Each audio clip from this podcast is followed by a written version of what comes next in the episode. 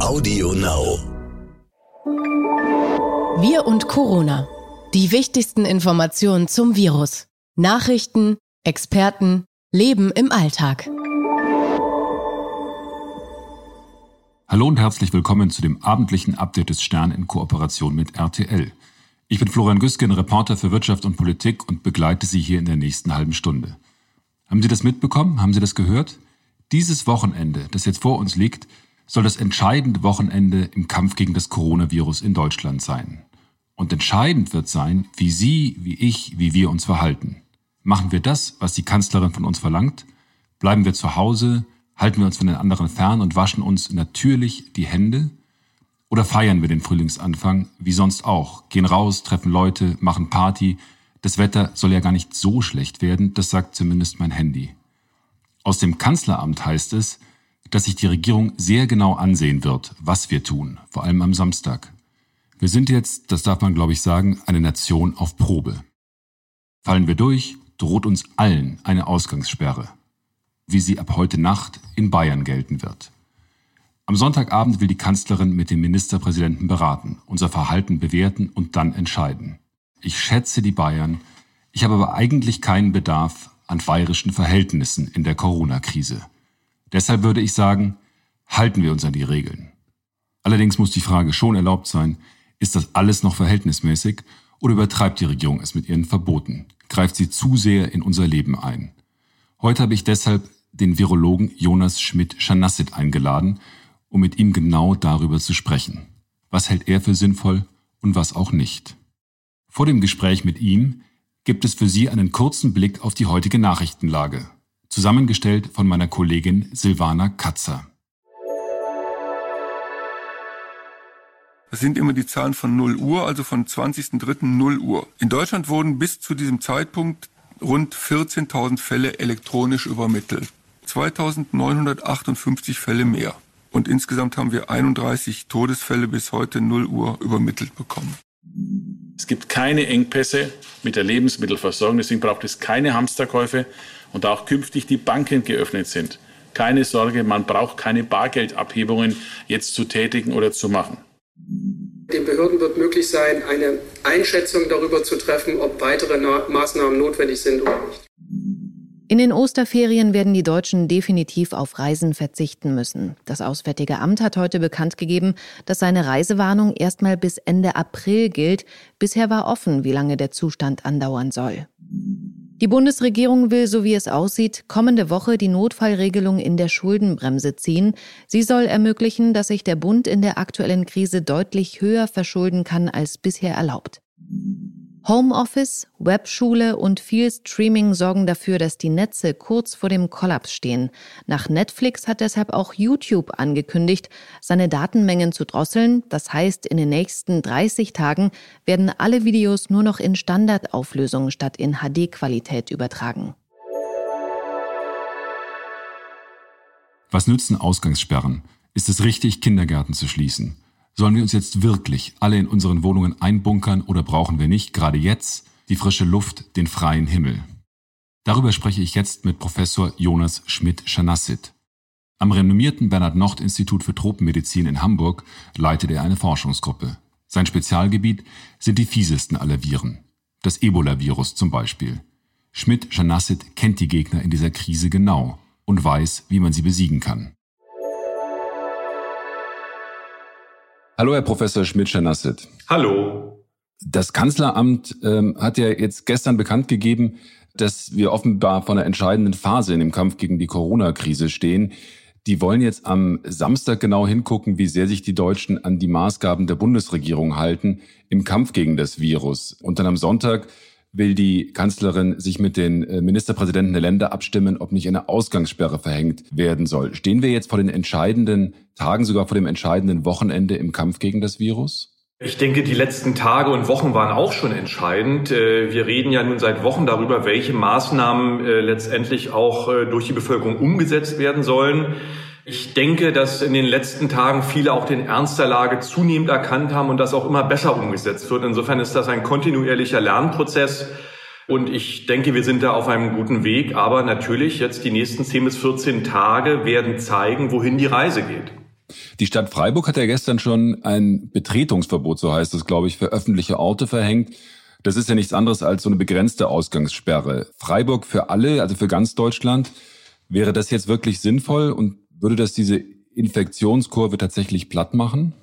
Das kann niemand vorhersagen. Ähm, und niemand geht davon aus, dass durch eine Ausgangssperre die Infektionskurve vollständig äh, platt gemacht wird. Es geht ja darum, die sozialen Kontakte zu minimieren. Viele berücksichtigen das schon. Und äh, die Frage ist, wie groß dieser zusätzliche Effekt der Ausgangssperre eben wäre. Das kann niemand berechnen. Aber auf der anderen Seite gibt es natürlich auch Nebenwirkungen dieser Ausgangssperre. Das ist ja eine unheimliche psychologische Belastung. Ähm, und wir sprechen ja jetzt nicht über eine Woche Ausgangssperre, sondern wir müssten ja einen Zustand erreichen, den wir mehrere Monate durchhalten können. Und äh, darum ist das alles andere als hilfreich meines Erachtens. Also die Frage ist ja, ob diese Ausgangssperre dann verhältnismäßig wäre. Also ob man dann sagen würde, mit diesen zusätzlichen verschärften Maßnahmen, also dass man wirklich so starke Einschränkungen macht, würde man wirklich was äh, substanziell verbessern. Ist das denn verhältnismäßig?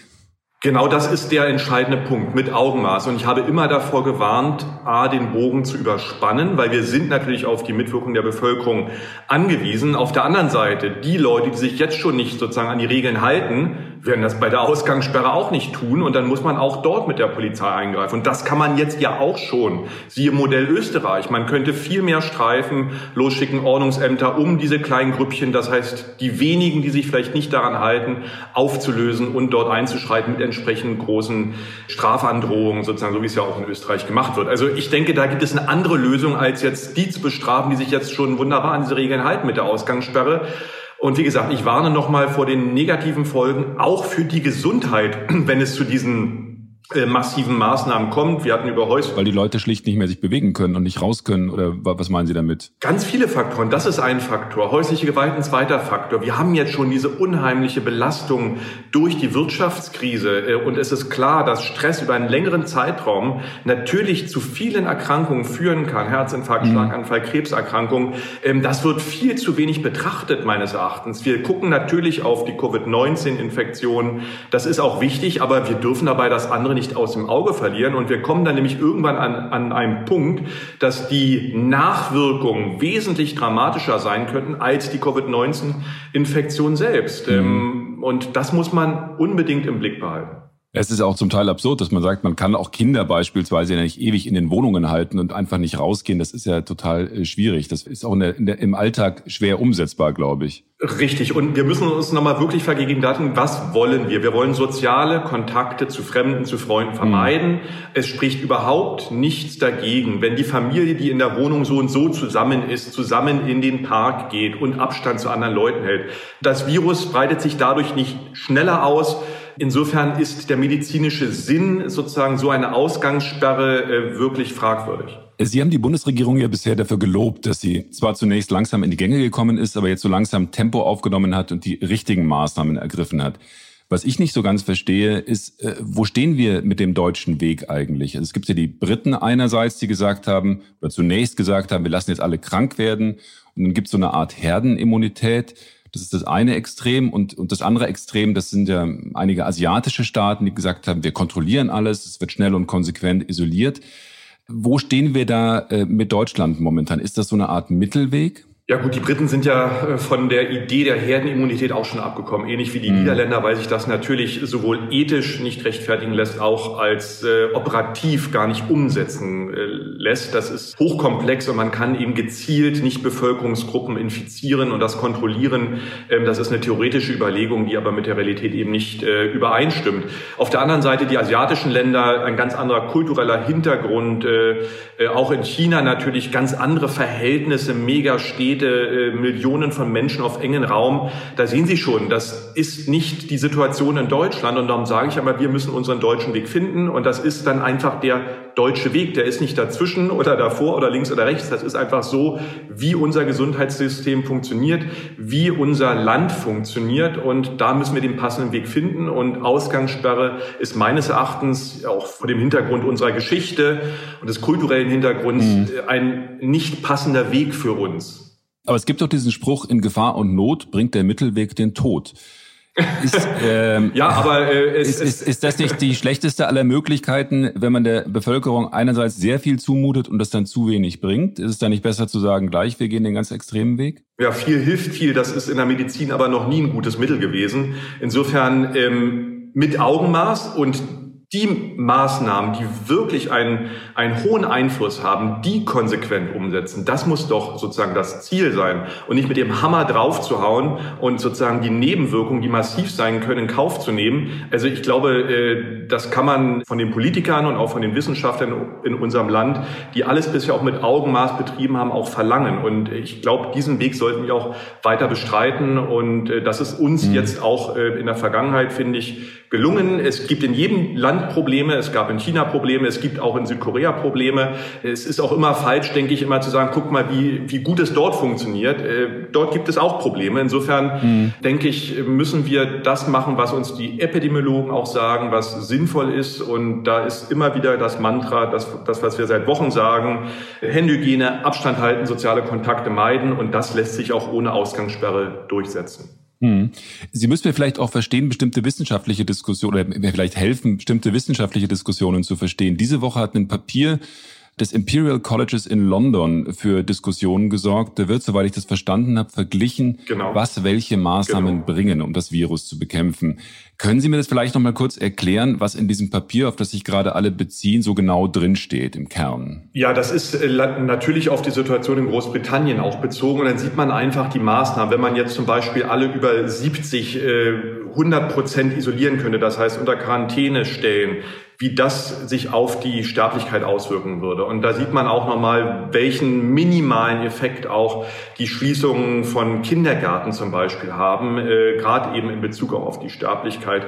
Und das sind ganz unterschiedliche Kurven und das sind alles Modelle. Und ich sage immer natürlich, im Wesen aller Modelle ist, äh, dass sie falsch sind und wir müssen gucken, was wir daraus an hilfreichen Informationen ziehen können. Letztendlich kommt man zum Schluss, dass auch mit sehr, sehr vielen Maßnahmen die Ausbreitung natürlich nicht gestoppt werden kann. Ja, das ist, glaube ich, äh, die Kernaussage mhm. dieses Papers. Man kann eben nur versuchen, dass also die Kurve sozusagen so abzuflachen, dass das Gesundheitssystem damit klarkommt. Und das ist letztendlich die andere Stellschraube. Wir müssen unser Gesundheitssystem, das in dem Fall letztendlich die Krankenhausbetten, die, die Beatmungsplätze so stark erhöhen, dass wir da einfach gut aufgestellt sind. Und da ist ja Deutschland eben eins der wenigen Länder, was überhaupt die Möglichkeiten hat. Und das ist ja auch nochmal wirklich deutlich zu betonen. Wir sind hier in der Lage, mit Geld letztendlich, was, was sozusagen vorhanden ist, in Unmengen Menschenleben zu kaufen. Also, dass der Kampf zum Schluss gewonnen wird. Was meinen Sie damit, dass man mit Geld Menschenleben Leben kaufen kann, das verstehe ich nicht. Gucken Sie mal nach Ghana. Äh, die, die, die können sich nicht 10.000 Beatmungsgeräte kaufen und dann sterben eben natürlich viel, viel mehr Menschen. Äh, und, und Sie müssen gar nicht so weit gucken. Sie können auch nach Polen gucken, können nach Tschechien gucken. Und das bedeutet im Umkehrschluss, dass diese Länder wesentlich drastischere Maßnahmen ergreifen müssen, weil sie sich gar nicht so viele schwerkranke leisten können letztendlich. Ne? Sie haben einfach nicht das Geld dafür und nicht die, mhm. die Ausstattung äh, und natürlich auch nicht das Personal. Und das meine ich davon. Äh, dass der Kampf zum Schluss gewonnen wird, das ist klar. Der Kampf wird irgendwann gewonnen werden. Die Frage ist, wie hoch ist der Preis, den jedes Land dafür zahlen muss? Das ist die Frage. Wenn Sie von Personal sprechen, wir haben doch ein Personalproblem, gerade was die Pfleger betrifft. Im Verhältnis zu den Intensivbetten habe ich zumindest gehört, ja. Äh, dass da die, ja. die, das Verhältnis relativ gering ist. Also so gut scheint ja, die Personalausstattung ja gar nicht zu sein. Das stimmt, da gebe ich Ihnen recht. Ich habe ja auch nicht gesagt, dass hier alles irgendwie problemlos wäre. Das ist ein ganz wichtiger Punkt. Wir können natürlich nicht alles jetzt durch Geld lösen. Das sind ja sozusagen Maschinen. Mhm. Gerade in der Diagnostik ist da aber sehr viel möglich, weil man da eben sehr viel automatisieren kann und dadurch eben Personal einspart.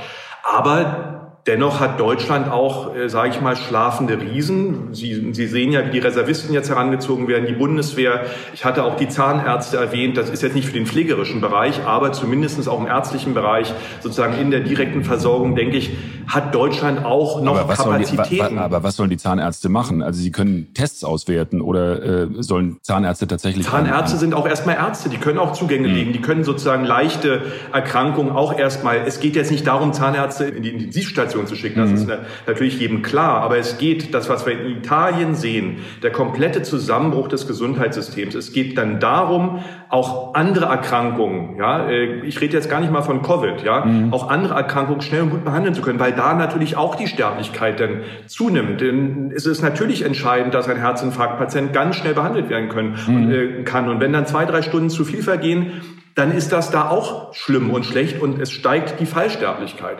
Sie hatten ja auch vorgeschlagen, dass man die Tierärzte beispielsweise auch hinzuziehen könnte. Da hatte ich auch nicht verstanden, was sollen die denn machen? Genau, die Tierärzte, nicht die Tierärzte, sondern die diagnostischen Kapazitäten in den tierärztlichen, also in den veterinärmedizinischen Laboren, weil ah. die Teste, die dort laufen, sind technisch gesehen genau die gleichen wie in den humanmedizinischen Laboren. Wir mhm. haben dort ein unheimliches Potenzial. Das heißt, ähm, das kann sozusagen eins zu eins von heute auf morgen können dort Covid-19-Teste laufen. Mhm. Es gibt natürlich dort rechtliche Barrieren. Es ist natürlich ein veterinärmedizinisches Labor, aber das ist, glaube ich, in so einer Krisensituation kann das überwunden werden und mal ausgesetzt werden, weil die Teste sind eins zu eins identisch.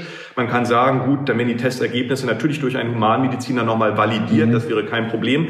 Aber die technischen Voraussetzungen, das ist ja hier auch nochmal das Entscheidende, sind in den veterinärmedizinischen Laboren genauso vorhanden und gerade auch eben für Abstrichtupfer und Massenscreening, weil Covid-19 ist ein zoonotisches Virus, ein mhm. Virus, was vom Tier auf den Menschen übersprungen ist. Mhm. Und das machen die veterinärmedizinischen Labore. Die testen auf ganz viele zoonotische Erreger, Aviere, Influenza und so weiter. Also das ist für die nichts Neues und äh, wie gesagt auch ein in Anführungszeichen schlafender Riese, den man damit einbeziehen kann. Ich möchte mal kurz zurückkommen auf das, was Sie zu dieser Studie aus London gesagt haben gerade. Und zwar sagten Sie, dass es beispielsweise da rauskam, dass es nichts bringt, äh, die Kindergärten zu schließen. Ich bin jetzt Nein, nichts, nichts bringt. Der der Effekt ist ähm, nicht sehr stark. Ich bin jetzt Vater von einer Dreijährigen auch und das ist natürlich für viele Leute eine Belastung, wenn die Kinder zu Hause sind. Sagen Sie gerade, man müsste überlegen, die Kindergärten beispielsweise wieder aufzumachen? Ich habe ja immer gesagt, dass das äh, eine schwere Entscheidung gewesen ist. Darum hat man ja auch sehr, sehr lange darüber nachgedacht, macht man das wirklich? Genau eben wieder mit dem Effekt. Was hat das für Auswirkungen auf die Versorgungssicherheit? Viele Krankenschwestern, äh, Ärzte, Feuerwehrleute, Polizisten sind da in Mitleidenschaft gezogen worden. Und äh, was wir jetzt sehen, wenn es eben keine Notversorgung gibt, ist letztendlich ein schlimmerer Zustand, weil sich quasi im privaten Kreise bilden, wo man keine Kontrolle hat. Das mhm. wechselt, das ist schwer zu organisieren. Und darum, glaube ich, kommt man zu dem Zustand, dass eigentlich keine flächendeckende Schließung der Kindergärten erfolgt, sondern es sind eigentlich alle Kindergärten auf und es findet ein Notdienst dort mhm. statt für die Eltern, die äh, sozusagen kritisch sind für die Versorgungssicherheit. So und dieser Zustand ist äh, für mich vollkommen in Ordnung und ist weit davon entfernt, dass flächendeckend alle Kitas zu sind. Das ist eben nicht entspricht nicht der Realität. Können Sie mir noch mal erklären, warum Kinder eigentlich nicht so von dem Virus betroffen sind. Es gibt ja die Theorie, dass man sagt, äh, da fehlen bestimmte Rezeptoren, das Virus kann nicht so andocken. Gibt es dafür eine vernünftige Erklärung?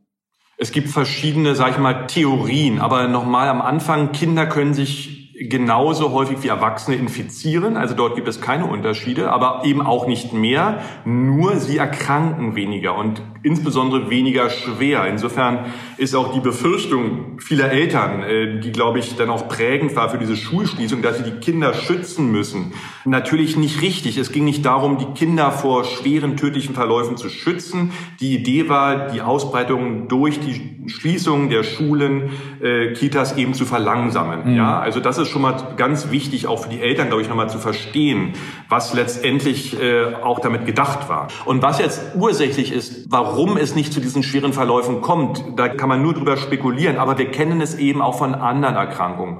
Mhm. Windpocken, ähm, Mumps zum Beispiel, das sind alles Kinderkrankheiten, wenn sie die in der Kindheit durchmachen, die nicht im Normalfall nicht schwer verlaufen, aber im Erwachsenenalter sehr schwer verlaufen mhm. können.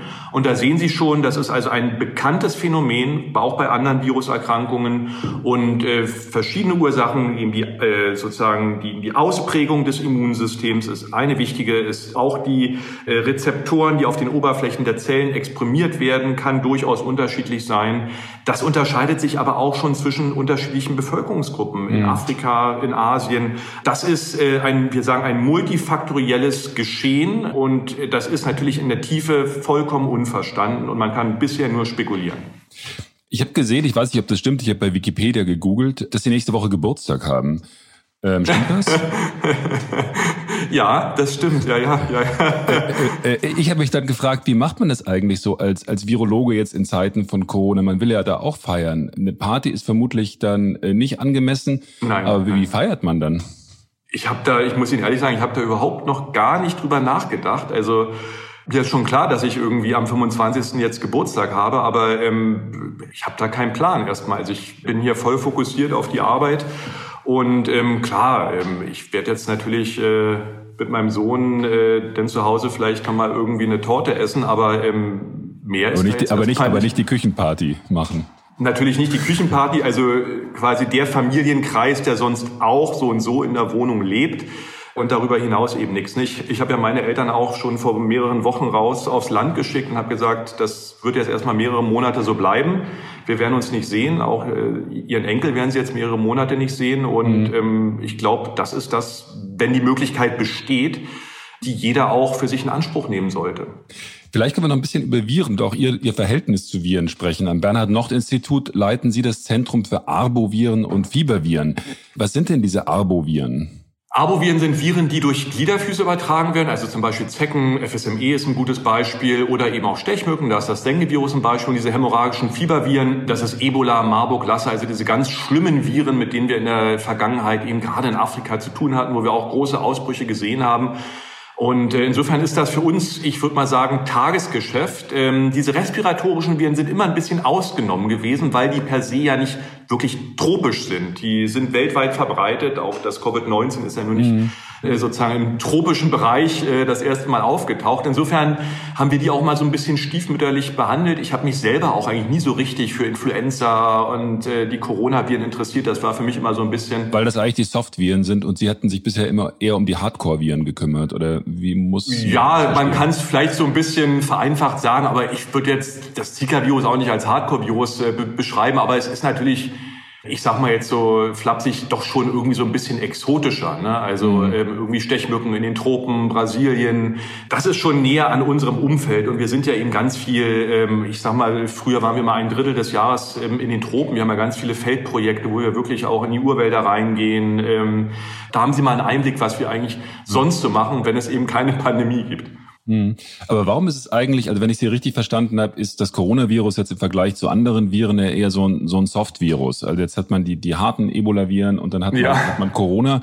Warum ist es ja. denn trotzdem so schwer, da ein, ein Gegenmittel zu entwickeln und einen Impfstoff? Ja, so schwer würde ich jetzt mal, äh, das kann man so nicht sagen. Also es, es wird ja daran gearbeitet und es wird auch was gefunden werden. Also davon gehe ich ganz fest aus. Es wird einen Impfstoff geben und wir werden auch ein Medikament finden, was wirksam ist.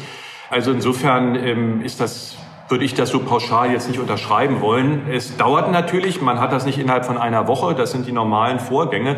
Und wir sind ja schon sehr, sehr, sehr, sehr schnell geworden. Vor Jahrzehnten hat das noch Jahre gedauert, bis man einen Impfstoff hatte, bis man ein Medikament hatte. Da ist so viel passiert in den letzten Jahren. Da kann man einfach nur glücklich sein, dass wir heutzutage diese Möglichkeiten haben. Jetzt noch mal eine ganz andere Frage. Mir ist aufgefallen, wir haben ja momentan, wir als Medien und vielleicht auch Zuhörer, hören momentan sehr stark auf Leute wie Sie, also die, die Ahnung haben von dem Fach, die sich mit den Viren auskennen. Aber man kriegt den Eindruck, dass die Virologie eigentlich nur eine von Männern dominierte Disziplin ist. Da ist Herr Drosten, da ist Herr Kekulé, da sind Sie. Aber ich habe bisher noch keine Frau gesehen, die sich dort als Virologin auch profilieren konnte. Ist die Virologie sowas wie der Leitungsstab vom Innenministerium? Da gibt es nur Männer? Nee, also das äh, kann ich nicht bestätigen. Sie müssen ja auch immer sehen, wo die jeweiligen Expertisen liegen. Und eine ganz, ganz wirklich kompetente Kollegin in Frankfurt, Sandra Sisek, war ganz entscheidend daran beteiligt, sozusagen bei den Wuhan-Rückkehrern die zu charakterisieren. Mhm. Die ist leider äh, sozusagen nicht so häufig in den Medien. Das hängt aber mit der Universitätspolitik zusammen, das muss man ganz klar sagen. Es gibt vollkommen exzellente, wunderbare Kolleginnen, die das genauso gut machen können wie ich oder Christian Drosten. Äh, Christian Drosten ist natürlich, den müssen wir noch mal rausnehmen, weil es ist quasi der einzige wirkliche Coronavirus-Forscher in Deutschland. Mhm. Ähm, da gibt es ja nur eine Handvoll und wir können äh, absolut glücklich sein, dass wir einen von denen natürlich in Deutschland haben und Gerade in meinem Bereich gibt es äh, so viele Frauen, auch hier bei uns im Tropeninstitut, die Arbeitsgruppen mhm. leiten ähm, und auch in der Virologie. Also das kann ich so nicht bestätigen, ähm, aber es wird ihnen eben zum Teil auch nicht einfach gemacht. Und das, ich finde, dieses Beispiel mit Sandra Sisek zeigt es mhm. deutlich, wo man sich fragt, also sie hätte es wirklich verdient, ja, und, und mhm. dann muss man sich aber wirklich fragen, warum wird das äh, vielleicht von der Uni nicht so umgesetzt? Ähm, das ist aber jetzt natürlich nicht eine Frage an mich, sondern an die Universität Frankfurt. Ich wollte noch mal fragen, bei Wikipedia heißt es auch, Sie würden mit Ihrer Familie in Berlin und Bangkok leben. Das klingt ja nach ziemlich vielen anstrengenden Fernreisen auch. Jetzt leben Sie anscheinend in Hamburg, wenn, wenn ich das richtig verstehe. Wie machen Sie das denn? die, die, Woche also leben nicht, äh, sagen wir mal so, hausen. Ich hause im Institut, also ich verlasse das Institut nicht. Nee, also wir leben schon in Berlin äh, und äh, ich bin Pendler normalerweise, äh, soweit es eben möglich ist. Ansonsten ähm, gibt es ja Möglichkeit im Institut eben äh, ja auch zu leben. Das ist natürlich für die Arbeit gut, weil ich dann ja quasi nur die Treppe runtergehen muss und dann auf Arbeit bin. Ja. Mhm. Und wie machen Sie das jetzt? Jetzt sollte man möglichst wenig reisen und möglichst wenig ich weiß, ja, sein. Sie, richtig, Sie klingen eigentlich nach einem Beispiel für Supermobilität. Ja, äh, natürlich können wir jetzt nicht nach Bangkok. Das wird sich jetzt dieses Jahr auch nicht mehr realisieren lassen. Das ist auch sehr traurig für natürlich die, äh, die Großeltern, die jetzt ihren Enkel dann auch nicht sehen können. Äh, aber da, so ist die Situation. Ich habe auch eine Gastprofessur in Bangkok dort an der Uni. Also das liegt alles jetzt erstmal auf Eis. Das ist eben so, wie es ist, aber ähm, wir sind in einer sehr vernetzten Welt. Äh, viele müssen pendeln. Ich muss auch pendeln sozusagen. Ähm, das lässt sich jetzt nicht vermeiden. Und äh, die Arbeit muss hier weitergeführt werden. Und insofern muss ich eben natürlich mit dem ICE von Berlin nach ähm, Hamburg fahren. Das ist jetzt kein größeres Problem. Die ICEs sind vollkommen leer. Also da besteht mhm. kein Risiko, sich irgendwie zu infizieren oder Infektion weiterzutragen. Ja, das ist jetzt die aktuelle Situation. Was wünschen Sie sich denn jetzt zum vielleicht Abschluss unseres Gesprächs für dieses Wochenende? Wie sollen sich die Leute verhalten? Was hoffen Sie, was am Samstag und am Sonntag passiert?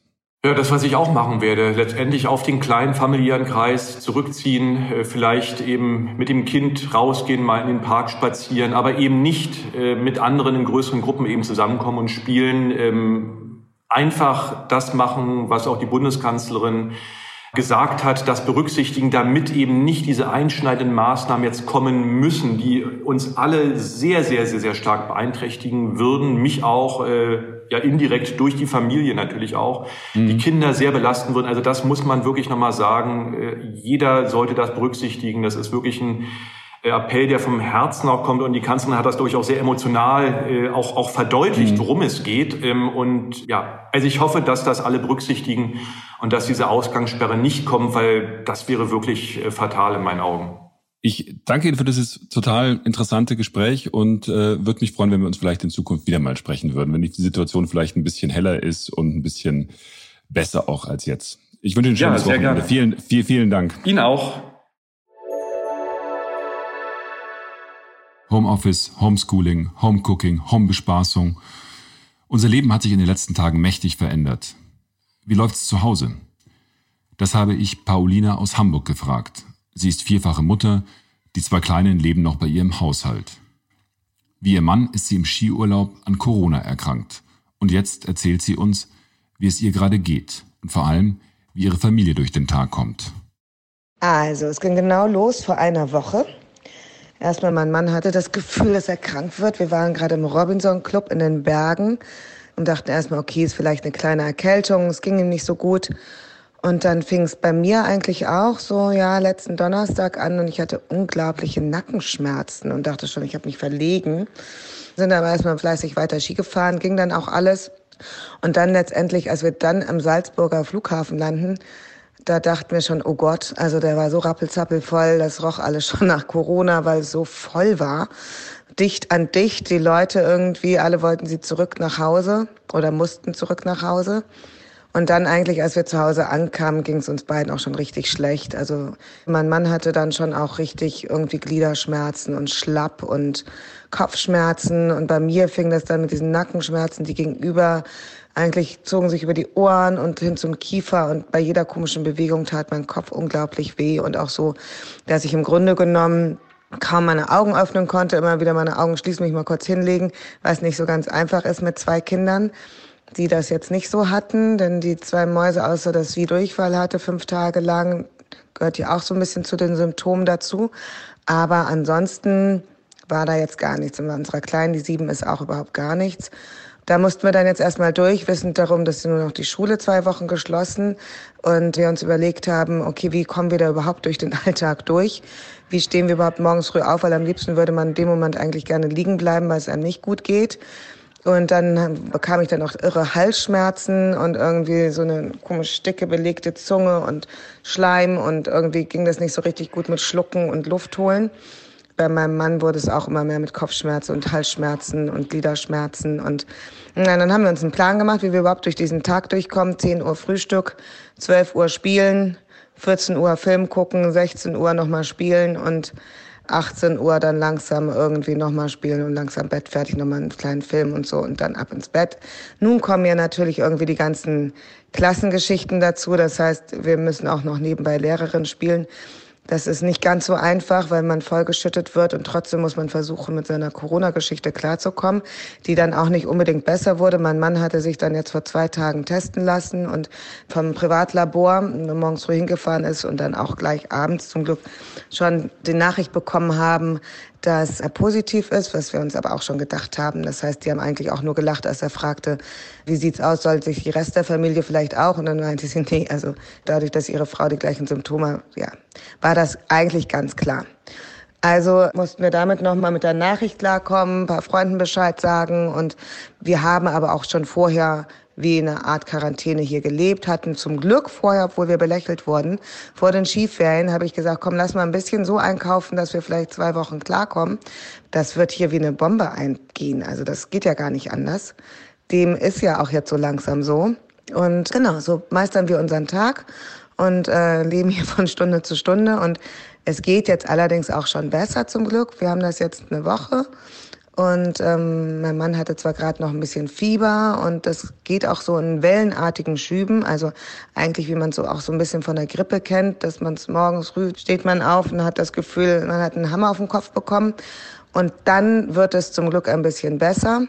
Und dann eigentlich gegen Mittag, Nachmittag wird es wieder vehement schlechter und dann betet man nur noch, komm bitte Kinder ans Bett und selber möchte man sich dann auch ganz schnell hinlegen. Ansonsten, ja, ist das eigentlich im Grunde genommen für uns in unserem Alter, wir sind so Mitte 40 beide, jetzt nicht so gravierend. Man hat natürlich irgendwie eine riesengroße Pflicht, das setzt nicht an Ältere, dass unsere Kinder nicht draußen rumrasen, sondern dass wir alle schön brav zu Hause bleiben. Highlight des Tages. An Mannschaftssportarten ist seit einer guten Woche in Deutschland eigentlich nicht mehr zu denken. Wettkämpfe, Trainings gibt es jetzt alles nicht mehr. Alles ruht durch die Corona-Krise.